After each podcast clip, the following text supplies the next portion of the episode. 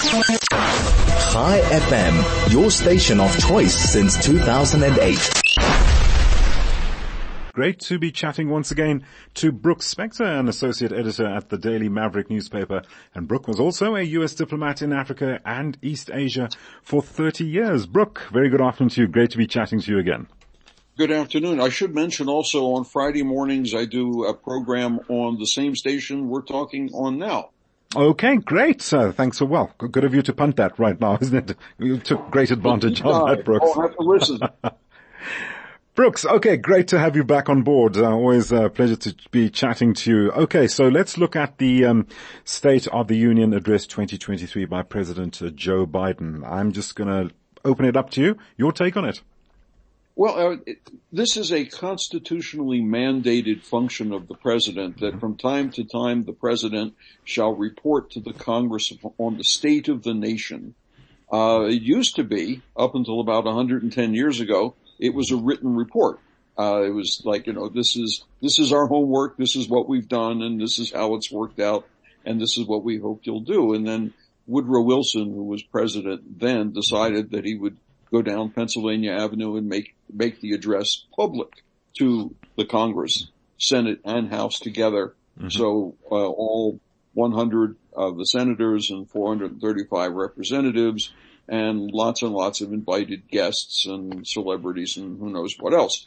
Um, and since that point, it has become increasingly visible. Um, and now it's uh, obviously it's televised across the nation, internationally on all news channels and elsewhere, I assume, and you can stream it on the internet.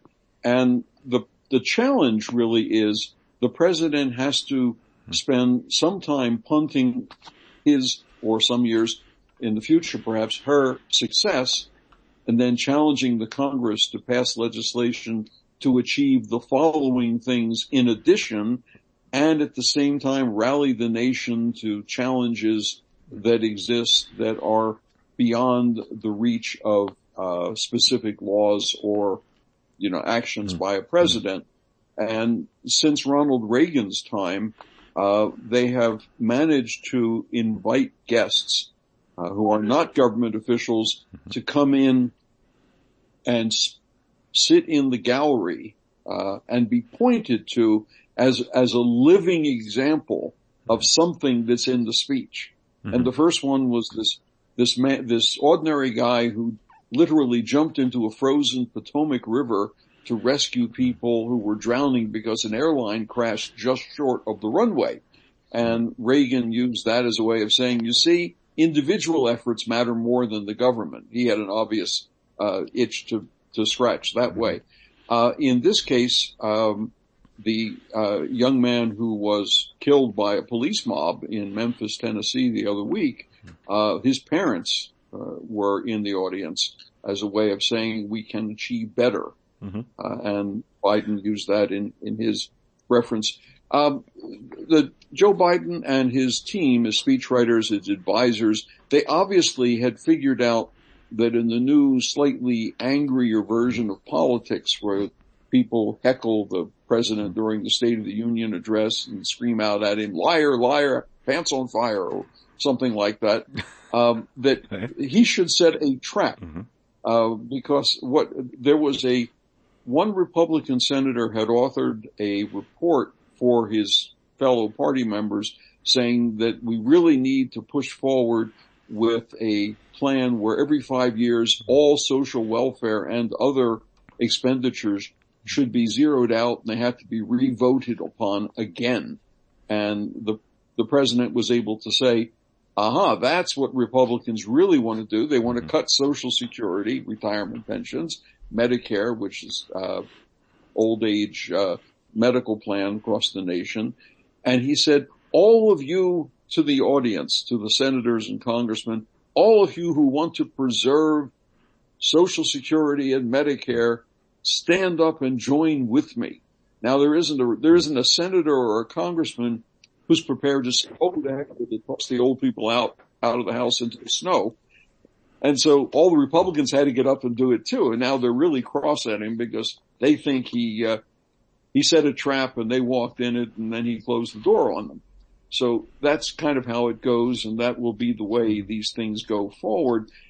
As a practical matter, Joe Biden's proposals for new legislation are going to be very difficult to to achieve because the Republicans, the, the opposing party, controls the House of Representatives, and that's where mm. budget and tax measures must must originate.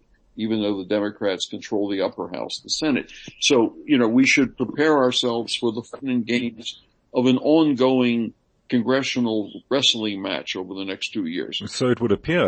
Um, what would have been, what do you, do you think would have been his key focus, his key, uh, message in, in the speech? Where, where would, um, where would his full attention have been, uh, concentrated on?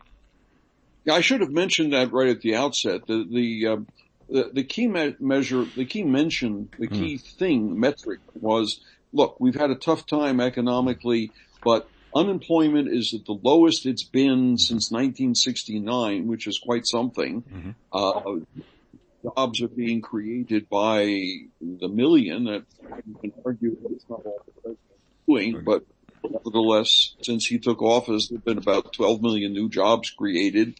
Okay. Inflation is falling quickly, and uh, the petrol price, which is the real hot, you know, hot button for lots of people because you sure. have to drive to work uh, that price is dropping as well. And so his, you know, his, his flag is basically, look, we have done well economically. There's lots more to mm. do, but given the circumstances, it could have been a heck of a lot worse. Sure. Sorry, Brooke, uh, we seem to have uh, broken up a bit there. Are you still with us?